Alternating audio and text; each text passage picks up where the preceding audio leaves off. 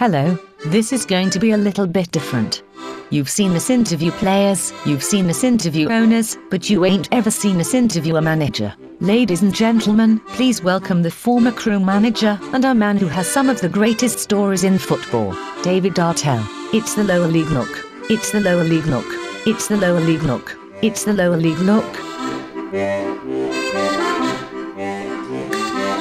Clap, by the way, is something we did on week one, and it's stuck with just a random clap to start the episode. So we don't we don't know why we do it. But guys, we're back. It's week.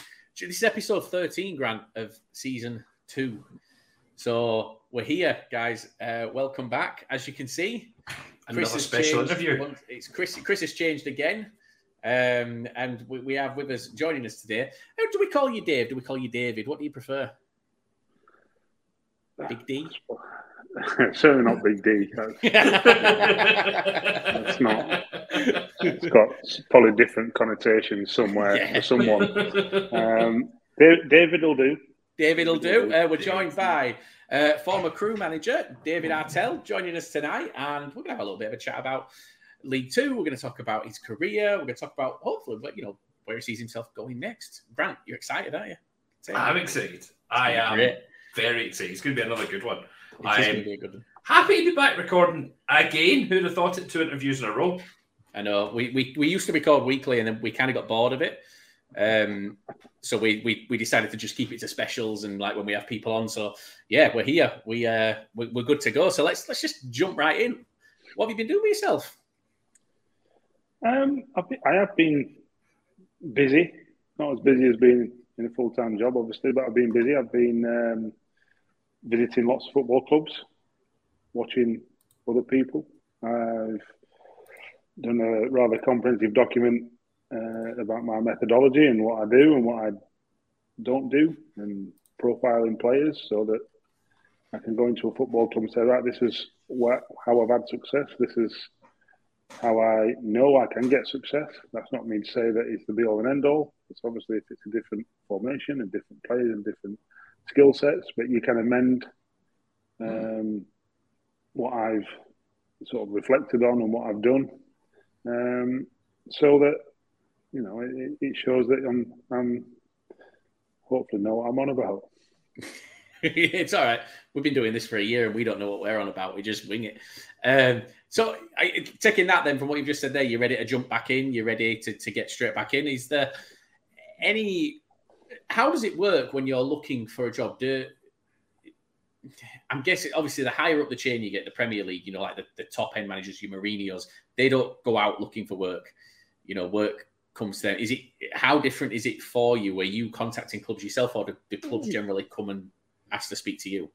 I think um, both has happened. Um, Mm.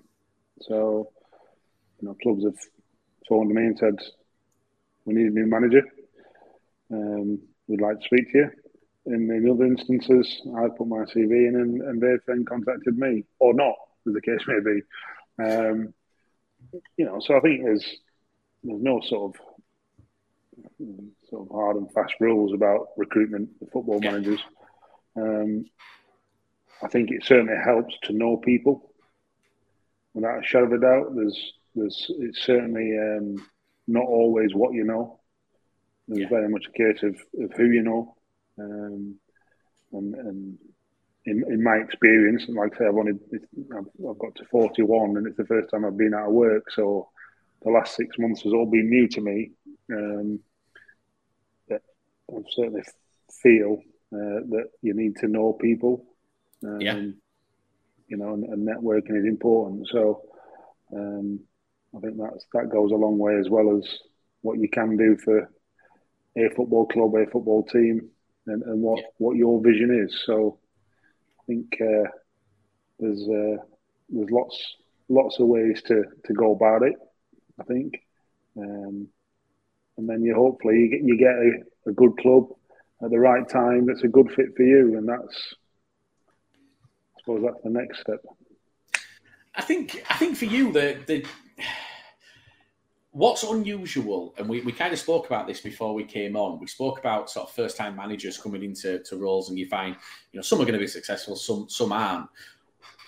but for a manager to take on a first time role and be at a club for five years in that first time role, that doesn't happen.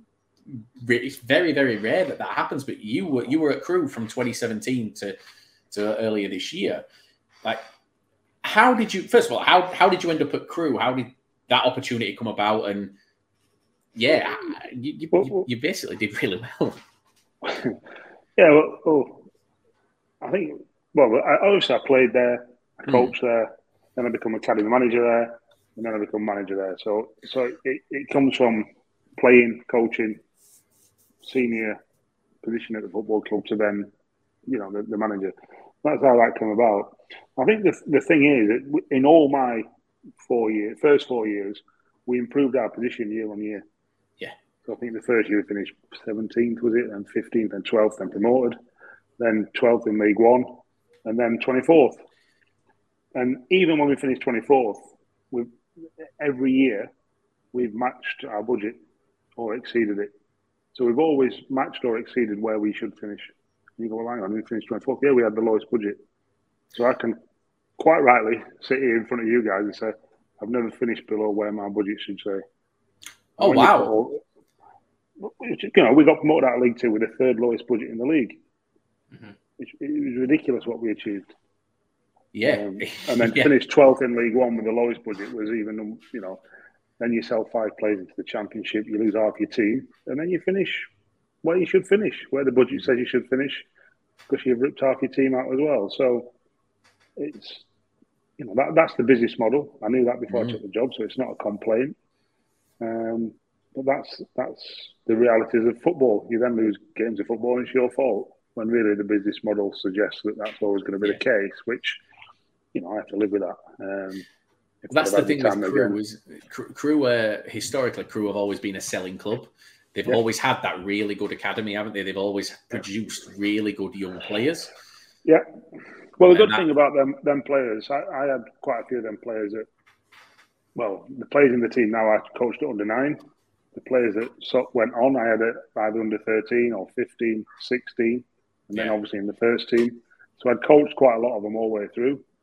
Um, so I knew a lot of them before I even got the job. And certainly as academy manager, I spoke to them, even if I hadn't coached them, um, all of them, even if, even if in the sort of, I took this age group and they were in this age group, now I took that age group and they're in that, you know, I'd still seen them, I'd still spoke to mm. them, I'd still been uh, part of their journey. So I knew all the players before I got the job and I'd had a hand in their, their development. So that helped. That was, yeah, people have always that. had that kind of level the level of respect over towards yourself, knowing what to expect from you, the style of play yeah. that that you that you like to to implement and play with them as well. Yeah, I think I think when you know when you first get get I suppose any job, but certainly when it, when I took over at Crewe, they were I think they were 19th in League Two, and they were, the, the football club were looking over their shoulder, staring into the non-league abyss, mm. and and you know I, it, it's it wasn't easy the first 12 months for sure. Um, but at the same time, I, I, knew that if I kept working with the players, because I'd seen where they'd come from, I, I, knew where they could get to. Yeah. So all I needed to do, which was, which sounds trivial, but it's not easy at all, was buy myself time. Mm. And that that means you have to win games of football, which means that the players that you hope and develop win the games of football for you. Um, and it's not as easy and as straightforward as that. But at the same time, if you if you know, even last year, I go back to last year, we finished bottom of the league. Never, ever, ever went away from the principles and the philosophy of the football club. Didn't start whacking the ball. Didn't start whacking up to a striker or anything like that. We had tall strikers. Didn't whack it. No, play football. Yeah. Play the right way. Why? Because next year, whether you're in League One or League Two or whatever you might be, whether you get moved, you're going to need to play the right way because that gives you the best chance of being successful. Yeah, I, am not a fan when, of football. when when you can then come through that, you know, you, you end up a better player. Mm. Now, don't get me wrong, I'm not there anymore at Crewe, so that's for the new manager um, or the, the, the, next manager actually as it is now to, to, to develop that but you, you actually become a better player by sticking to your principles. I've, one of the things I'm proudest of last year with the fact that I never wavered from how we played football. Now, you, some people might um, say, well, you should have because you kept losing games. That's not the business model of that football club. No. I was doing the right thing for that football club. Ultimately, I paid, you know, I, I sacrificed myself in the end. Um, but I know that I left them them footballers in a better place than when I, you know, took over that football club and when, and, and when I first sort of had the players, if you like. Um, and I think if, if any chairman or, or board member, um, they could never level that at me. You know, I, I spoke to a manager who's actually, believe it or not, a Champions League manager. Um, he, he, he watched it in two games last year at Leeds away. We lost 3 0 in the, the first round of the Carabao Cup, 37,000 mm-hmm. first game at Elland Road after COVID. We conceded something like 84, 86, 90. We were brilliant. Um, didn't deserve to lose. Um, and then we lost at Sunderland 2 0. They, they scored 82, 86, something like that. Again, back three of the 17 year old, 18 year old, 22 year old against uh, Ross Stewart, League One Golden Boot winner, and Jermaine Defoe. We were by far the better team. Missed three one on ones, lose 2 0. And this Champions League manager spoke to me in the summer and said, I thought you were magnificent the two games I saw you. Wow. You, because we, we played the right way. Yeah. You know, and, and, and why did we concede late goals? Because we had a 17 year old, an 18 year old, and a 22 year old back three. Yeah. We had we had a, a striker that kept missing chances in both games. And, and, that, and, that's the difference. But the thing was, we played the right way. We we still were developing, and I, I'd, I'd, not, I'd be in, in, no doubt that if I was still manager at Crewe, we'd, we'd be uh, still developing them players to play the right way, and uh, you know, and, and, and, you know, start that sort of cycle again, or, or we started last year, but then develop that into, into and to get promoted again in whatever next year, year after. Now that's not my job anymore. So, uh, how how does a chairman pitch that to you? So when, when you come, I'm guessing the beginning of the last season, obviously at any point you really you'll have meetings with the chairman, but at the beginning you'll have a discussion about budgets. Now, when you find out at the beginning of the season that you've got the lowest budget in the league, how how does the chairman sell to you that you should, even though he's giving you the least amount of money to spend, it's not acceptable for you to be the least performing team? How, how does a chairman? I don't understand how they can possibly think that that's a logical thing. Like, oh, I'm giving this amount of money, but I expect more. I expect so much more than I'm giving him to. Like, how how can they get that out? Because it's not just. I'm guessing it's not just Crewe. There's obviously every year in some yeah. league, everyone's got the lowest budget, or someone's got the lowest budget.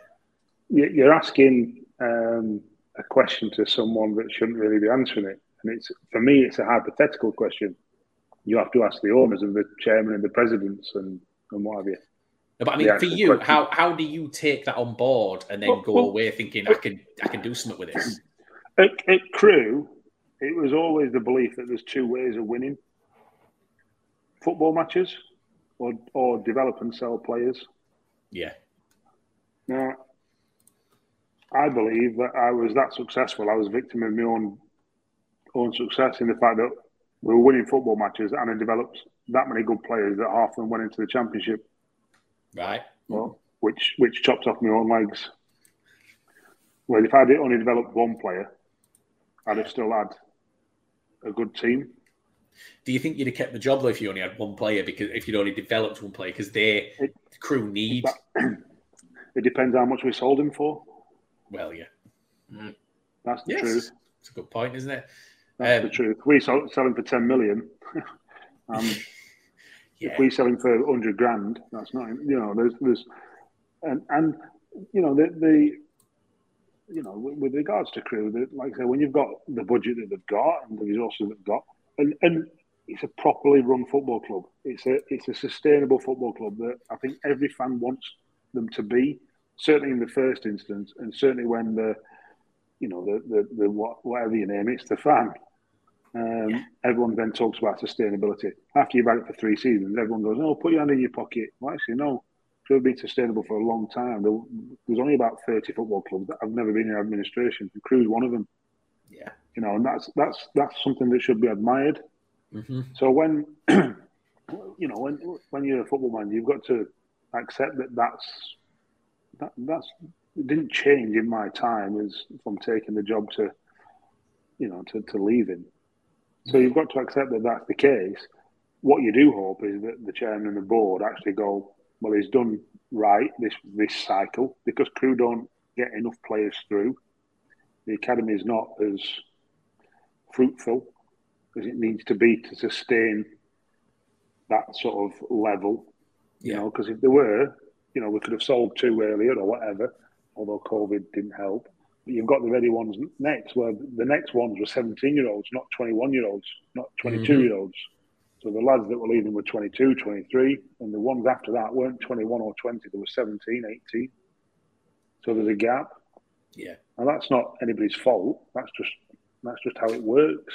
That's just Yeah. how it was. Um, you know, so you hope that you get our the- level as well. yeah, you just hope that you get the time and the, the you know the the the opportunity to develop them players, um, you know, into, into a successful team like I'd done before. But you know, they, they, they decided to make a change, which is, you know, it is what it is. Uh, looking back, I should have left when we were twelfth in League One.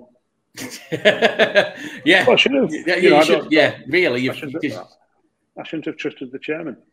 yeah. So, so I mean, when we look at you, when you talk about your, yeah, when you talk about your budget, it was the lowest in League One. Yeah. Where was it? If you'd have taken that budget and put it in League Two, where, where would it have Well- been? well, League Two? Well, we had the third lowest budget when we got promoted. And was how much of a difference was there between those two budgets? Uh, in, in terms of actual monetary No, numbers, not not not no, not numbers because yeah, that could get us all in trouble. Um, but in terms of like, was there a big difference, or No. Because we we understand at the very top of League One there is a massive gulf in money to the bottom of League One, and th- th- it's getting bigger and bigger. Um, the, the but put, I've got to be sort of careful what I say. Really, um, the next the next budget wasn't too different from ours in League One. Right. Then after that, it was about half a million quid. wow, Um, steps up that soon. yeah, yeah, and then there was a sort of between that number and another number. There was probably about ten club, football clubs, and then after that, you start getting this level, that level, and the sort of like whatever the the top nine teams go from that number all the way up to an astronomical number. Which is bizarre for League One. There, there, was, there was there was one player in League One, for example, that earned double the weekly wage of the whole squad. The whole, That's Crewe squad. crazy. the whole squad. I mean, we we Which means he's a lucky chuff. yeah. Well, I mean, see when that comes in, how does that does that unsettle the harmony at a club among the players at all when they know that one player is on significantly more than the No, rest of them? that's at a different football club. Yeah. no, oh, it did. no. Yeah. I can Yeah, say yeah, one. I was like, wow. No, No. no, no, no, no. That a different football club. Yeah. But I mean, we we thought the money in League One. So like, we we keep quite a close eye on transfers and stuff, and there's- there was transfers going between the players that were in League Two going up to League One, and one player that was going up to League One was was offered, and we thought it was astronomical. Was offered twelve grand a week. Now, by the sounds of things, that's not the highest, and it's it's, it's, No. it's that's ridiculous. Mm. How how they can throw that money about in League One Mhm. because that that comes back to But- sustainability, isn't it? I, I know there's one football club that's got the fourth highest budget in League One.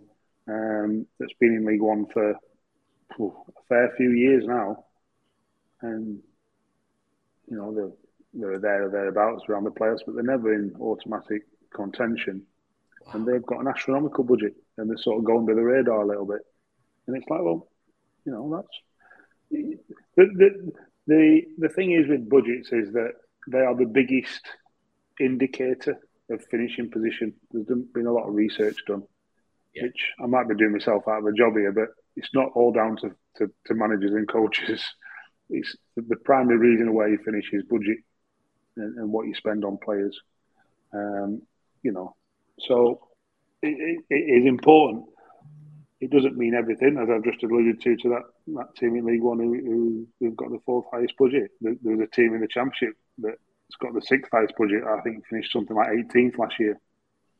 You know, oh, it, it, it's not it's not always an indicator of success. Yeah, but it, it gives you an opportunity as a football manager, football coach.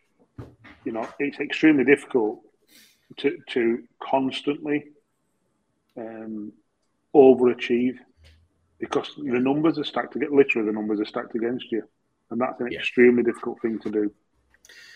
Yeah, and I think that's the for you there at Crewe. It, it was always going to be an uphill. Every season was an uphill battle, and so, so to get the success you did, yeah. and the fans don't see that. So the fans don't, eh, you know, no, no, no chairman or owner is really going to come out very often and go, "We've got look, we've got the least lowest budget in the league." They, are not. They're not going to do that. We, have seen. So Hart, I'm going to use Hartlepool as an example. They want to sell. They want to sell tickets. Essentially, yeah. they want people to come in. They want people to get behind the club and rally behind the club. So they're always going to say our budget is. Well, they're not going to say our budget. They're going to say we've got the lowest budget in the league. Yeah, like Hartlepool's owner came out and said he's given a playoff budget, and then we looked at the signings that were being made, and then all of a sudden he changed his wording to it's a playoff budget in the right hands. So it may be that it's the 18th budget in like in terms of size, it's the 18th smallest budget in the league, but the right person can get those players in and can do whatever they need to do. It's it's bad budgets always baffle me. They really, really do confuse me. But moving on from Crewe, next steps. You obviously you're ready to get back in. Parameters that you're setting. Do you set any? Do you have like a, a lowest level that you're looking at? Uh, obviously, I guess there's no highest level. You know, let's if Man United come knocking on your door next week, it ain't going to be your. Pro- you'll get in there and sort Ronaldo out. Um, we'll deal with that. But is there a? Do you have like a a, a bottom where you're just like you know you've you've got success in League Two, you've sent essentially success in League One. You don't want to be dropping. Yeah, there's there's a there's a. I think there is a probably a bottom limit. What what I would say is the parameters. I, I want to be inspired. I want I want a project. I want I want an opportunity. I don't necessarily want to be um, fighting. Yeah. And what I mean by that is, um, you know, money money was tight at Crewe. There's, there's no getting around that. Do I want a chairman that's frivolous? Not particularly. Um, yeah. But at the same time, I don't want a penny pincher. I just want someone who goes, right, this is where I think we could get to in a reasonable amount of time. Can you do it? Yeah. You know, and so I've spoken to quite a few chairmen in this last six months. Um, some good, some extremely impressive, maybe not the right fit for me. Some not so impressive, if truth be told. Um, so, some just moaning about how much money they put in. And when you ask, well, what do you want? Do you want more bang for your buck, or yeah, you know, or to actually reduce that number? And when they turn around and go, "Oh, good question," you're thinking you haven't really thought this this through, really. No. Um, and it's a big red flag. So there's there's you know there's certain things that um, has to be ticked. I think. Yeah. Um, but it's more about it's more about sitting in front of someone and go right between us. We're gonna we're gonna get this club where we think we should get it, and we want you to be a part of it. Um, and, and I've said that one or two have actually said that. One or two I definitely haven't said that. Um, well, that's you know that's which is fine. It's that's not a, it's not a criticism. That's fine. It's it's it's, it's, it's all learning for me. Yeah. yeah. Um, and and you sort of go away and if they offer you the job, which they have, you know, and, and you sort of go, it just doesn't feel quite right.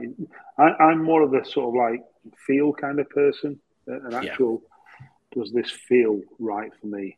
Does yeah. it? Does it, because there's no point me um, taking a job in the hope it feels right.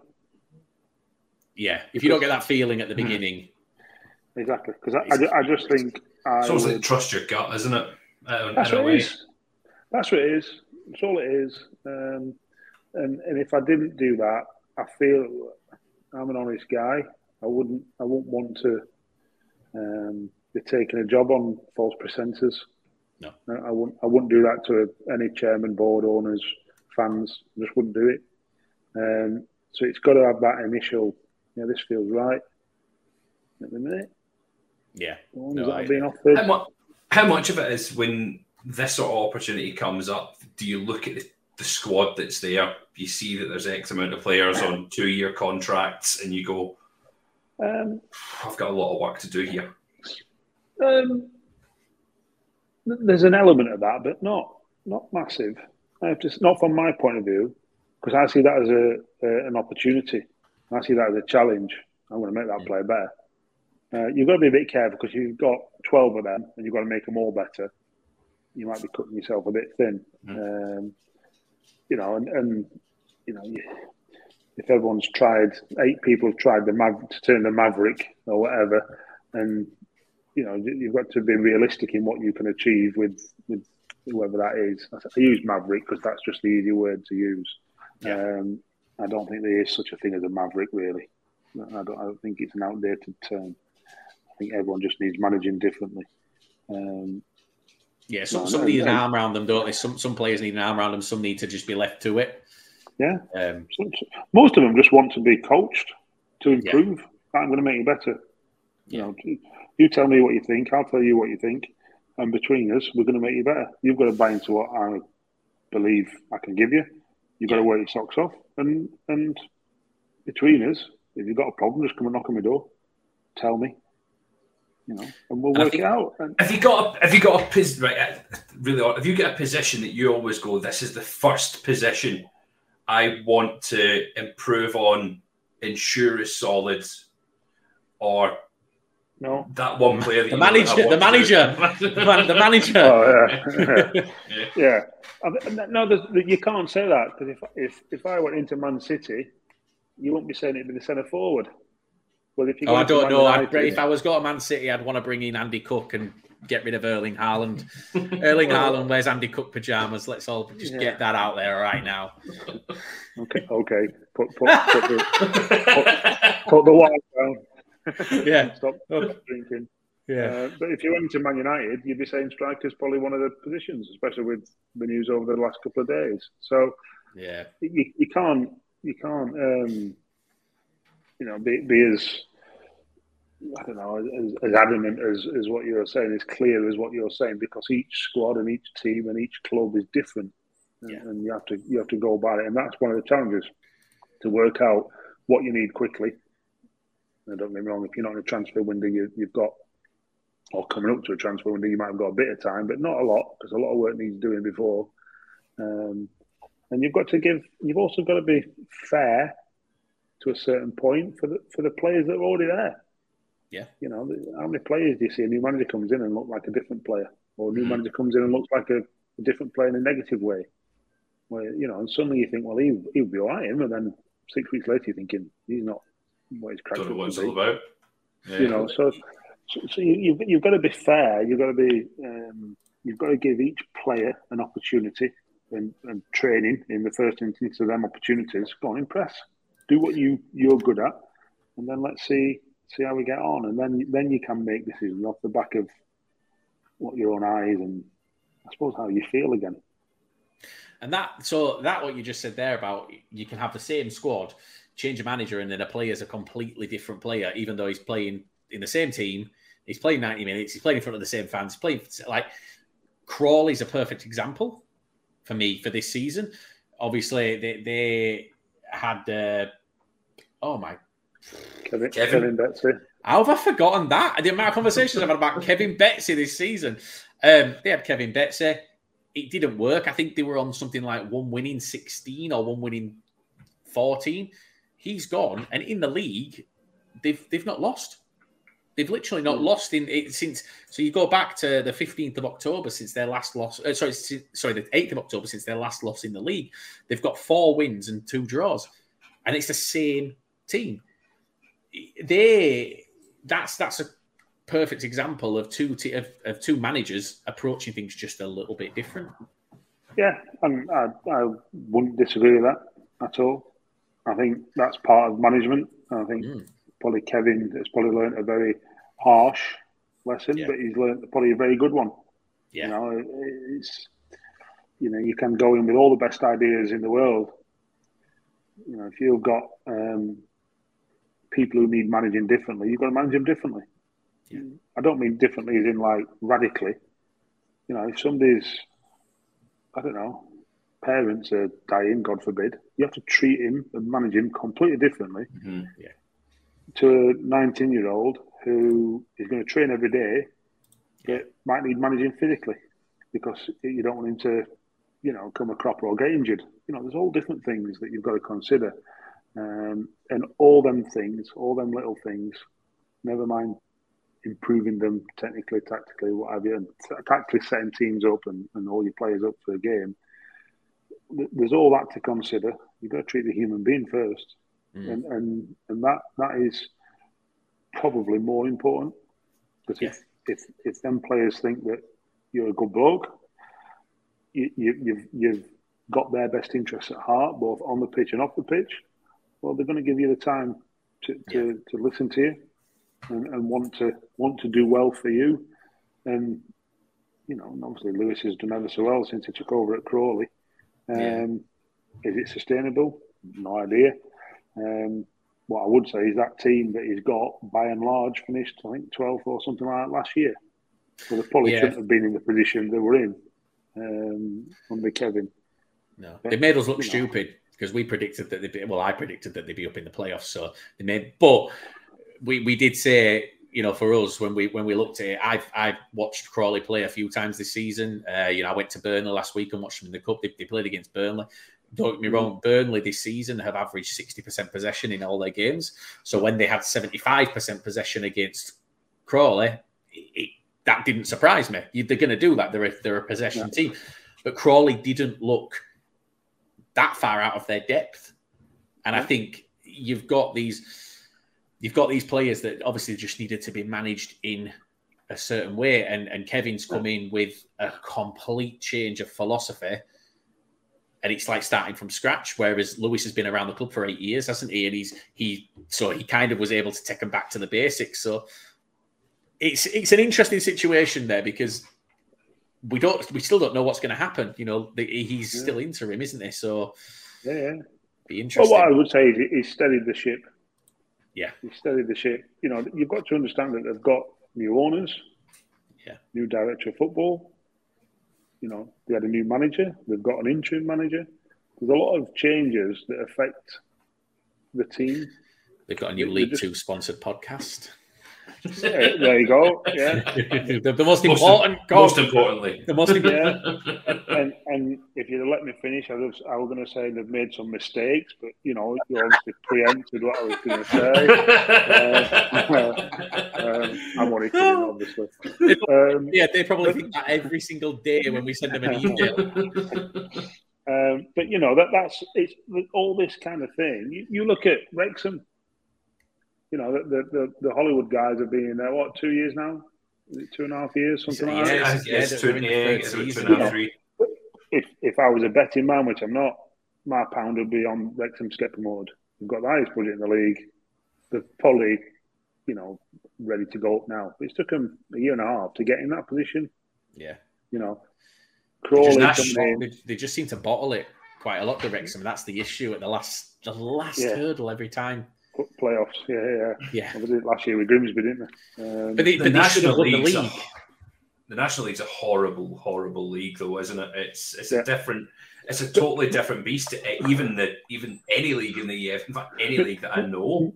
yeah, my point. My point is just using Wrexham specifically and comparing it to Crawley is, I think everyone has to sort of get an understanding of the football club, and there's got to be a period of that, whether that be manager, owner, director of football, chief exec, it doesn't physio, it doesn't matter who. You know, Mhm. new fans, you've got to understand what it is, and Yeah. that takes a bit of time. It might, you know, the, the- best managers sort of know it within a matter of weeks. Some others, it takes a bit longer, but you've got to not not take it out of the ball with Yeah. knowing exactly what each team is, you know, and what what not move too far away from what they are. You know, if you go and manage. I don't know. I'm trying to think of a good example. Newport. It's a it's a you know it's a it's a, a muck and bullets kind of place Yeah, you know, I, I'm not sure how many two million pound houses there are in Newport, but I can't imagine there to, to be many. I don't want to sound derogatory. They are salt of the earth people. Yeah, working Newport, class people, aren't they? It's just working class people. You know, if you go in there and ask, you know, if you're asking them to pay extra money for a prawn sandwich, and you're, you know, you're asking the players to do whatever that sort of goes away from the fabric of the walls of the football club. Uh, and I'm using Newport. It could be any any football club really. You've got to understand what they are, mm-hmm. what, what, each football club is, and that's that's really important. I I feel, and that gives you the best chance of being successful, both as a manager and as a player. Yeah.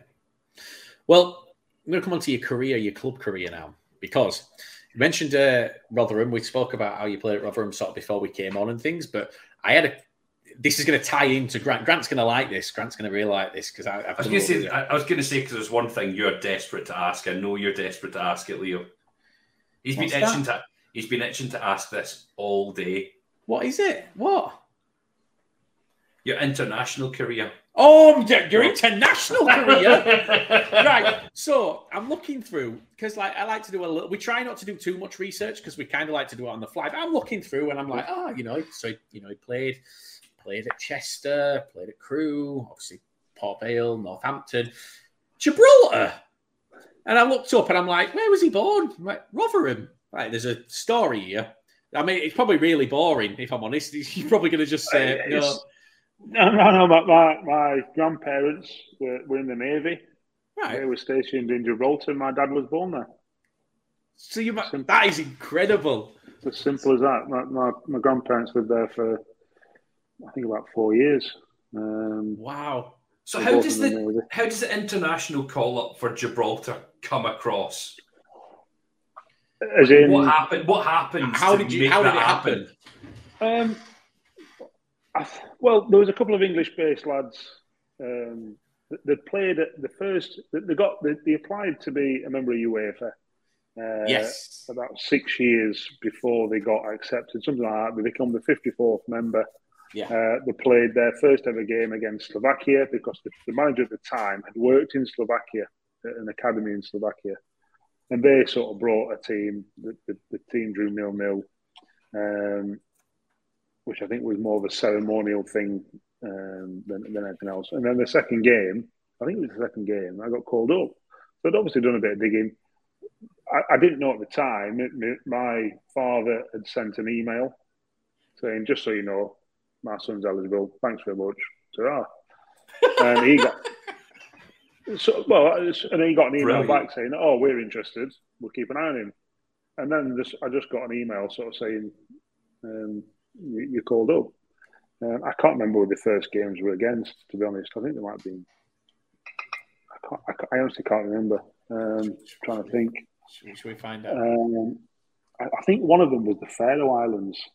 Yes. So you uh, you made your debut, first of March, two thousand and fourteen, in Gibraltar's second official match, uh, in a four-one friendly defeat to the Faroe Islands. Yeah, that's right. I have to say it was an eye opener. oh, well, I mean, I'm looking at the stadium. The stadium's um, great. I love it. I love a good running track on a stadium.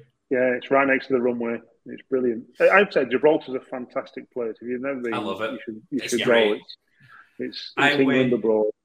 I went a few years ago. Um, we were in Malaga and then we went over to Gibraltar. We took the bus in and yeah. you go over the runway to get in. And it's really strange because you're just in Spain one minute and then you go over and the traffic lights just change yeah. to the traffic lights from over here. The sockets are the same. And I'm like, this is really yeah. bizarre.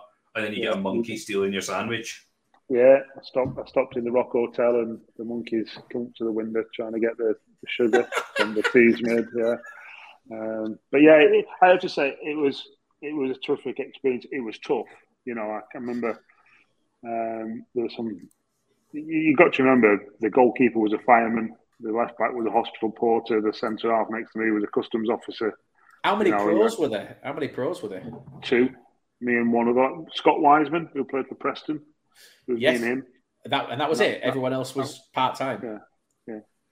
You know, so and and and they were I have to say they've made unbelievable progress because they got they, they went from sort of Group D to Group C in the Nations League, so they got promoted out of their their little group, and they're making unbelievable progress because they, mm. they were literally starting. You've got to remember, there's thirty thousand people on Gibraltar, so yeah. there's only fifteen thousand men, of which there's probably only about five hundred that's footballing age or something. You know, two thousand or something that's footballing age.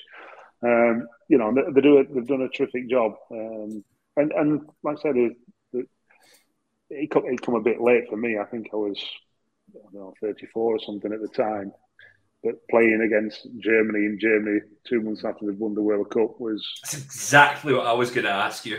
It was What's that like? What's what is that like when you're in that that position when you're looking over at the other team? Because like obviously when you're playing at a League One, League Two level, you're looking at players that are you know sometimes well, maybe a bit of a step up, but not that step. It's, it's well, when I'm looking at the Germany squad, you're looking at Thomas Müller, Götze, Podolski. I, I was like, wow. Just a point though, that shows how much Germany respected you. Oh yeah, yeah, yeah. Well, listen, we, we I know it sounds crazy. We were sat in the hotel the night before in Nuremberg where we played, and it was their, I think it was their first home game after they won the World Cup. Bear in mind they just beat Brazil seven one in the semi final of the World Cup, yes. and we've got a fireman and a hospital porter rocking up. You know, so we're sat in the hotel the night before having his evening meal, going, "This could get nasty. This could get really horrible for us." So we've got to stick together regardless of what happens. Yeah. Uh, and and you know one thing about the, the Gibraltans, they are extremely, immensely proud of who they are. They are fantastic people. I, I, I won't have a bad word to say about them. No. Um, you know, and we only lost 4 0. I think we only lost 4 0. Mm-hmm. It, it, felt like a, um, a decent result given where we were and where, where Germany were at the time. Um, you know, don't get me wrong, Manuel Neuer pulled off an unbelievable, unbelievable save from a lad called Liam Walker, who nearly scored from the halfway line. Um, it was, could have been was, also different.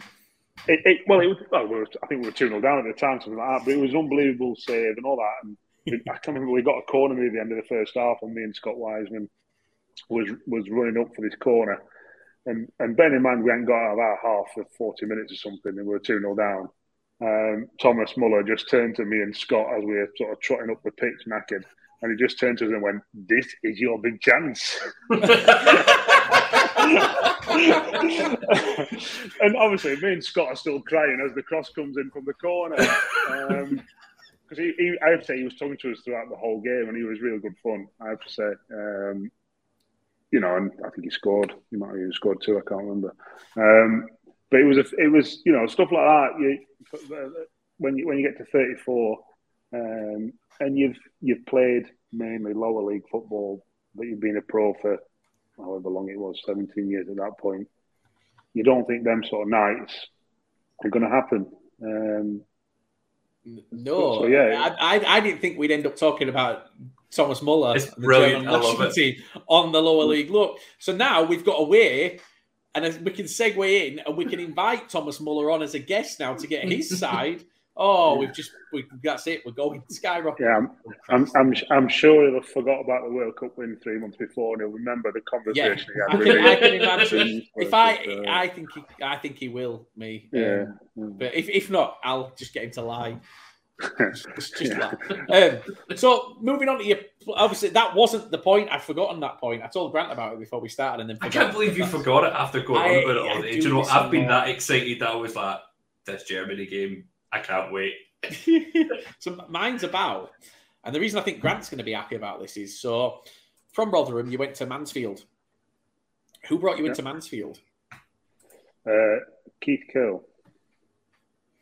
Hartlepool manager. That's why I think Hartlepool Grant manager. Yeah. He also then, signed me for Chester. I was just going to say, you then left Mansfield and went to Chester and keep followed Keith Curle to Chester. Um, what we actually had a question from a, a, a, Mansfield fan called called Russell. He just basically wanted to know, you know, how did you enjoy your time at Mansfield? It was a short term deal, wasn't it? I think. Yeah, I, I, I left Rotherham in the Championship. Um, I signed for uh, Mansfield on a three month contract. Yeah, that were that were literally um, a bag of chips a week. But if I scored a goal, we kept a clean sheet. The attendance was over 18,000, you know, half of them were called Doreen. I'd get a proper wage kind of thing. It was one of them contracts. Wow. Um, but I backed myself, you know, because I, I, I, I liked the football club. I had other offers. Um, it, it, helped that it was only sort of 40 minutes from from Sheffield where I was living, because um, my wife was heavily pregnant, um, which had a big factor in the decision. But I also knew that the, the team was a terrific team. You know, your, your Liam Lawrence, your Lee Williamson, they all went and played higher. Kevin Pilkington, the goalkeeper for United. You know, we had a we had a Tom Curtis, Wayne Corden. We had a proper good football team who played the right way, and it helped. Yeah. Uh, all them things. I'm I'm not particularly money orientated. No, not particularly. I'm more about feel and style and you know them kind of sort of things really. Um, so yeah, Keith, you know, I think I played the first however many games. He said, "Right, he's a contract to the end of the season," and then I signed another another two years there. Um, but unfortunately, Keith left the football club when Charlton Farmer come in. Sorry, Carlton Palmer. Um, is he is he contacted you again this season to get your playing boots back on? no, no, no. no. would you say? Would you say yes? uh, I, I don't think even Keith Curle would, would have me at the minute. The, the shape I'm in. Even yeah. I, I went for a run. I, I, go running often, two or three times a week, but I actually pulled my calf on Monday. So um, You'd fit right in at Hartlepool this season. an, an, injured centre back, get him in the squad. Um, yeah. Well, you went to Chester. You followed. You followed Keith to to, to Chester. The, the move wasn't that straightforward, was it? There was a bit of a issue at the beginning. Um, I've I've got it here. It says an accusations of an illegal approach. Do you want? I, I think time enough times passed to tell the whole story. Oh, um, disclaimer: we didn't we didn't plan this, guys. no, no, This is what what happened was I I was at Mansfield. Um, I think I had a year left, and like I said, Carl Palmer had become manager. Yeah. Around Christmas time the year before, and I'd been out for six months. I had, a, I had an operation on my Achilles, and then I got deep vein thrombosis. Um, oh, wow. So I literally had to sit while I was in hospital for a week, uh, bed bed bound, and then I couldn't do anything for three months while these blood clots dissolved. And then wow. I could start running again, and then I couldn't have any contact because the doctor said if I got a whack, I'd bleed to death. So I thought it'd best not play football. that probably best yeah. to chill out. Yeah, good, you, that's, you made advice. choice. That's what it was. So, so anyway, that that summer, um, I went to see the, the new manager of. Um, I'd been in obviously, and I went to see the new manager of uh, of, of Mansfield, and, and I said, "Look, what's happening? I've got a year left." And he said, quite rightly, you, have been injured. Let's see how you get on. I said, not a problem. Um, that was at the beginning of the summer. I went. Uh, I went to uh, got married. Um, Congratulations! I, thank you very much. I'm, I'm, st- I'm still married to the Congratulations! Congratulations! That's, that's the bigger that's the bigger achievement. Yeah. So you know what it is. What is it now? Uh, 18 years or something. Um, you get less. And, and, and because Keith Curle left rather acrimoniously, he subsequently sued Mansfield and won uh, a discrimination case. Oh, right. Which was, was sort of going on in the background as players you don't really know. You sort of know things, but you don't know things and all that kind of stuff. I was laid on a sun lounge on my honeymoon, and I get a phone call off, off the manager of, uh, uh, of, of, of Mansfield and his name comes up. I'm laid next to my new wife, and I answer it. Hello, your wife says C. I'm thinking this is somehow some some of the one of the oh, players. Wow. Hello, and it's the manager of Mansfield Town Football Club. They were the first words he spoke to me um, on the phone. Not the first words ever, but they're the first words. And I'm sort of like, you know, you, you know what you like when you're on a holiday. Not that I was not had a drink or anything like that. It was two o'clock in the afternoon or something, and you're sort of just thinking, "What's going on here? Is something? There's a camera on me? Is this one of the players playing a prank on me?" There's all this going through my head. I've looked at my wife. She's sat up now on the sun lounger, sort of mouthing, "What's up?" And there's all these things going around in my head thinking, I don't even know what this is. Uh, did you know who it was? Did you know who it was at that point? Yeah, yeah. His, his name oh. come up, and, and, his, oh, and the manager's got a very distinctive voice. Um, I said, "What, what, what, what, what are you on about?" his words were, "I've just had an abusive phone call off a woman, and it must be your wife because you asked for a new contract." I just started laughing. I just started laughing. I said, I, I, I, don't know what you're on about. I can guarantee it's not my wife. So I don't know where you're coming from, but I'll end the phone call now. And I put the phone down. And I turned to my wife and I said, I'm not sure if that was the manager, but it certainly sounded like him. So I told the story and all that. I rang my agent. He went, Are you sure? I said, Well, I can't believe it's his name come up on my phone. It's not as if like somebody's got my phone and changed, changed his, yeah. his name to one of the lads' numbers or anything like that. I'm 5,000 miles away. I, I, can't for one minute. All the lads are on holiday as well. This is June, middle of June. You know, I've been for a run in the morning and all that kind of stuff. So I, am like, can't get me around it. The, the, the agent then makes a couple of phone calls and said it was him. I said, well, that's it. I'm not playing for him again. It's bizarre.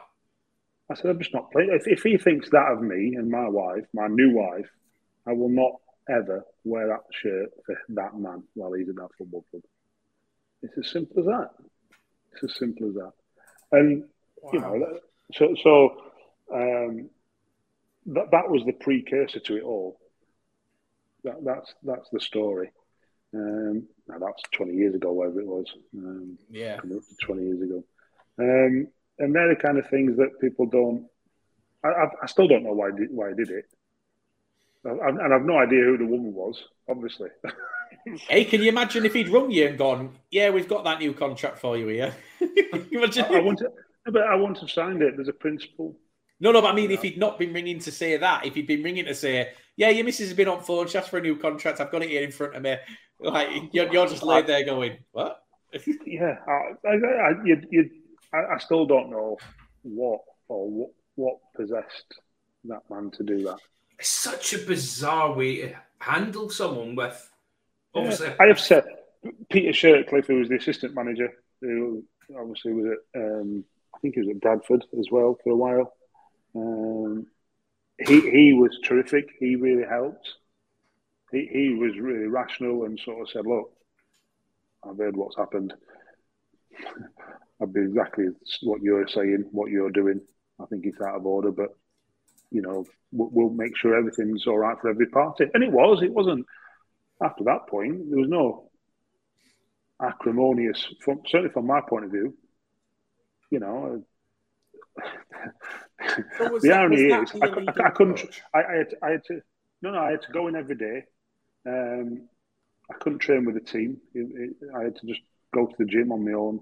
Um, in, in, fact, was at that, one point, was that your decision sorry, or was that? No, no, that was his. No. That was his. Um, so I still didn't know what I'd done. I'd asked for a new contract, or I'd asked what was happening with my contract, and then that it, it seemed to me that he wanted me out of the football club, and rather than just saying, "Look, I want your money," or not that I was on a lot, um, or I don't think you're going to play for me, or whatever it might be. He, he, he did this. I, I, like I say, I was in the gym he um, he phoned me while I was on the treadmill, and it, it rang.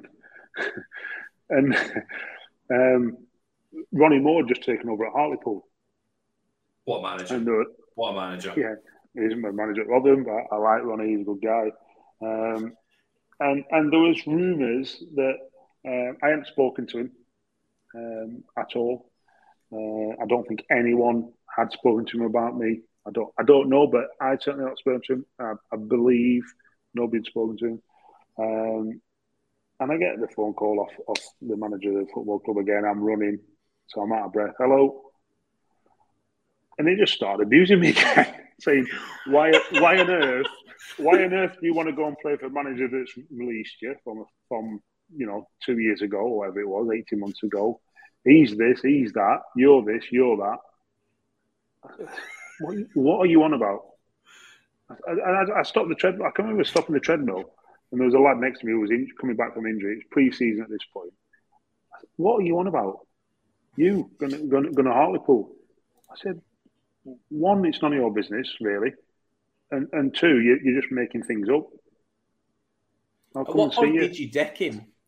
I didn't. I didn't. bet, bet you wish you did, didn't you? No, no, no, no, no, no, no, no. I want to deck him at this point. I, I, I just stayed out of his way. Yeah. I, I, don't think there's any reasoning with people like that. No, I think that's that's bizarre. And, and and in the end, Chester made an approach to the football club, and they, they ended up buying me for I think twenty five grand or something. That's how it came about. And and it was done. It was done above board. The problem was is um, he signed me, Tom Curtis, and Luke Dimech, who had all played for Mansfield the year before, and two others. But they one was Craig Dove, who played for Hartlepool, Middlesbrough lad, and mm-hmm. the fifth one I can't remember who it was. And we'd all done the press and released it before Mansfield had done it, and that's where the the it was a timing yeah. issue rather yeah. than a, a um, like a an illegal approach. Yeah, yeah, it was. I could we, we had... detail right now if I, if I really wanted to. It's you know he'd been my manager oh, for. Don't say eight, that because Grant will tell you to do it. No, no, no, I'm not. No, I'm not. he'll, he'll be about to watch Love Island. Um, yeah, uh, his, he was, with, with his, his wife in a sexy mood. his well, hot chocolate, yeah, his wife in a I, sexy mood. I, I, saw, yeah, I saw the interview last week. I bet she was delighted. Um, yeah. well, the thing about that, from what we've heard, apparently she wasn't at home. She was with him, wasn't she? Because I, I think in the drive on the way, I think he drove home with her. From what I got from the follow-up interview, they drove. I think, yeah, so she was there. I think he got a bollocking. I really do think yeah, he got do. a bit of a bollocking. I, but, I've no idea, but I know I, know my wife would give me more, res- more than a ball. His response was perfect when the Hartlepool media guy asked, like, "So did you get the hat trick?" And he just went, "A gentleman never tells." With a tear in his eye and a look over his shoulder first. I'm, I'm not. I'm not. I'm not sure I've ever seen that kind of interview on a media training course. I know well, and I think that's like how on earth. It was good fun. It was good fun. But anyway, that, that's that's the the illegal approach. It wasn't. It, it was more yeah. of a timing issue between the two football clubs. But it all it was all instigated by an absolute ridiculous thing. Not not by my part. I, re- I lived forty minutes up the road. weren't yeah. angling for a move. I'd asked what was happening going into my last year of my contract, and whatever it was, about a month and a half later, two months later, just got met with volleys of abuse towards my new wife, towards me later on in the in the pre-season, and I just, you know, I, I wasn't, I wasn't going to start, I wasn't going to play for a guy who thought that little of me or, or or went about his business like that. Don't blame you. It's, it's fair play. Is there is there any so to sort of start to, to wind it down, and we we, we want to I think we like to ask questions that are a little bit not silly, but they are silly, Grant, because Grant asks silly questions. But usually we ask them I of players who have got silly questions. I have a question for you. Is there any move that you could have had that you didn't take in your career that you wish you had? I know you mentioned about obviously Crewe saying that in hindsight, leaving when you finished 12 would have been perfect, but um was it Hartlepool after Mansfield just to spite him? No. I tell you what, we were in a horrible no. position at that time. No, Ronnie Moore never came for me, so it, it was all a figment of Carlton Palmer's imagination. It was never. It was never even on the cards, I believe. Uh, not even. I, I didn't even speak to Ronnie Moore at any point. Anyway, wow. that's. Uh, I think the only. No, I don't. I think the the short answer is no. The only thing when I, when I left Crewe, I went to Port Vale. Yeah. Um, and I signed a two year contract. Just got promoted to, to League One with Crewe, playoff final. Um, then signed for Port Vale. Um, and we'd play, we'd done all pre season, six weeks pre season under Mickey Adams, a tough pre season, one of the toughest. Him and Ronnie Moore were probably really close in terms of what were the toughest pre seasons. Um, and we played uh, the the last preseason game uh, was on a Thursday, Thursday afternoon, because um, the club hadn't got the safety certificate for the for the the stadium yet. So we played Coventry behind closed doors. We played really well. We lost 1 0 to a deflected shot. Um, and the first game of the se- that season was on the Tuesday night. I think it must have been the Carling Cup or whatever it was at the time, the League Cup. Yeah. Um, so we, we was there in the changing rooms after, and the club was in administration at the time. And Micky Adams come and said, "Right, the, the administrator wants a word. Um, so once you've got changed, nobody leave. You know, just sit and listen to what he's got to say." Um, and he came in and he basically said, "Right, everyone who's in the middle of a contract, i.e., a two-year contract, a three-year contract, you're fine. You can leave. There's five of you. The rest of you who've either signed a new contract, was at the club last year but signed a new contract, um, or have been brought into the football club in this summer, your contracts aren't worth the, the paper they're written on because you signed them with the football club that we're in administration and that's not allowed. Um, and we can't guarantee you payment going forward. That's a bit of a blow with sort of four days of the season before the start of the season. Wow. Um, you know, that listen, it is what it is. You can't do anything about it. Um, but having just been promoted with Crewe out of League Two, the irony is the right back there, a lad called Adam Yates. Um, he come to me the next day and said, uh, "My agent wants to know if you want to go to Northampton." So, don't know. Not even. I, I, it, it, I just thought you just get through it. I'd been through a similar thing at Chester, where the, you Yeah. didn't get paid because the owners were the owners, um, and nobody was looking to, to particularly leave. We'd just been told we could leave because you, You might you might not get paid. well, you, you haven't signed a legal document. That's what it was. So you've got Right. no sort of employment sort of contract. So anyway, that, that this was this was on the, the sorry, it was on the no, this was on the Tuesday. Sorry, the, the, the game was on the Tuesday, the behind closed door game. So it must have been on the Saturday, the, the first game of the season. The, the time wrong. So on the on the Wednesday, Adam Yates told me this, and I said, "Well, no." Aidy Boothroyd rang me on the. Bear in mind, I'm a free agent, so I don't even need to tell the football club at this point. Yeah. Aidy Boothroyd rang me on the on the third and said, "What do you think?" I said, "Well, I, I, I hadn't even thought about it." I said, "I'll, I'll speak to you, but I don't. I don't. I think it's probably a no go." Okay. He said, "Well, come down." So I trained on the Thursday, got in the car, went to Northampton on the Thursday afternoon.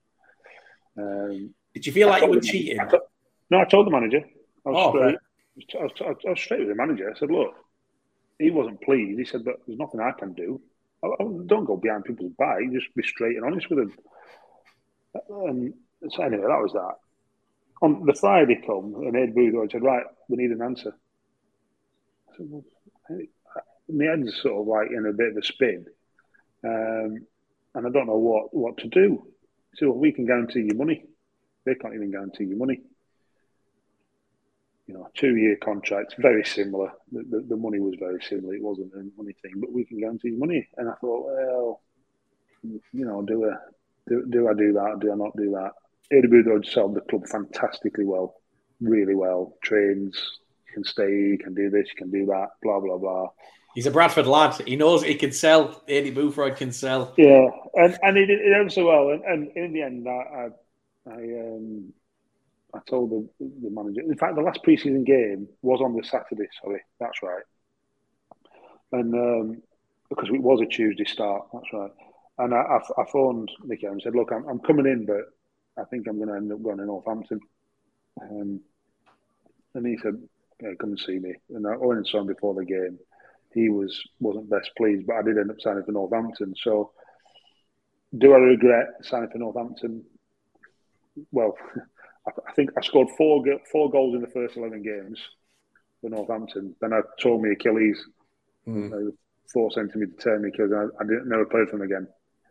Um, You went to Whereas Port Vale-? Port Vale went on to get promoted that year. Well, we we played you in the playoff finals that year, but you were on loan at Wrexham, Yes. I believe. Yeah, so I think yeah, you No, we played Newport. Wrexham played Newport. Yeah.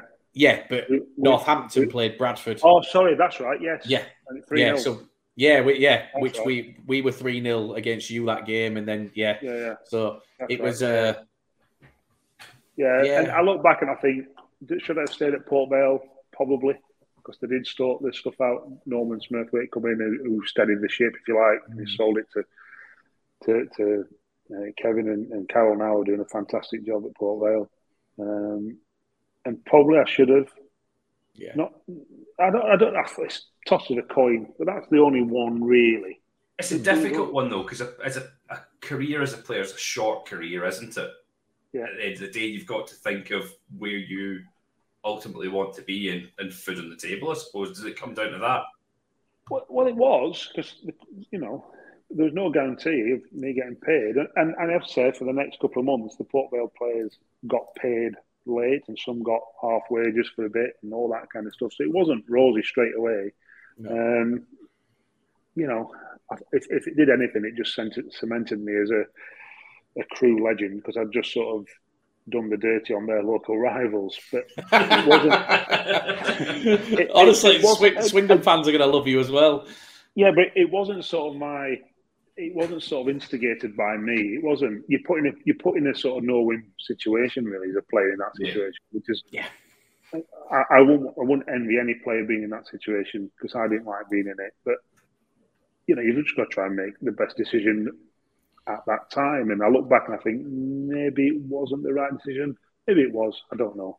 I don't know. It could have gone either way, though, couldn't it? And like Grant says, it's a yeah. short career, and you you kind of, especially in the lower leagues, we're not talking about hundreds of thousands of pounds a week. We're talking about uh, money, money to yeah, money to survive. Really, you know, it, it, a Premier League player could go six months without getting paid, and lifestyle it ain't going to affect them.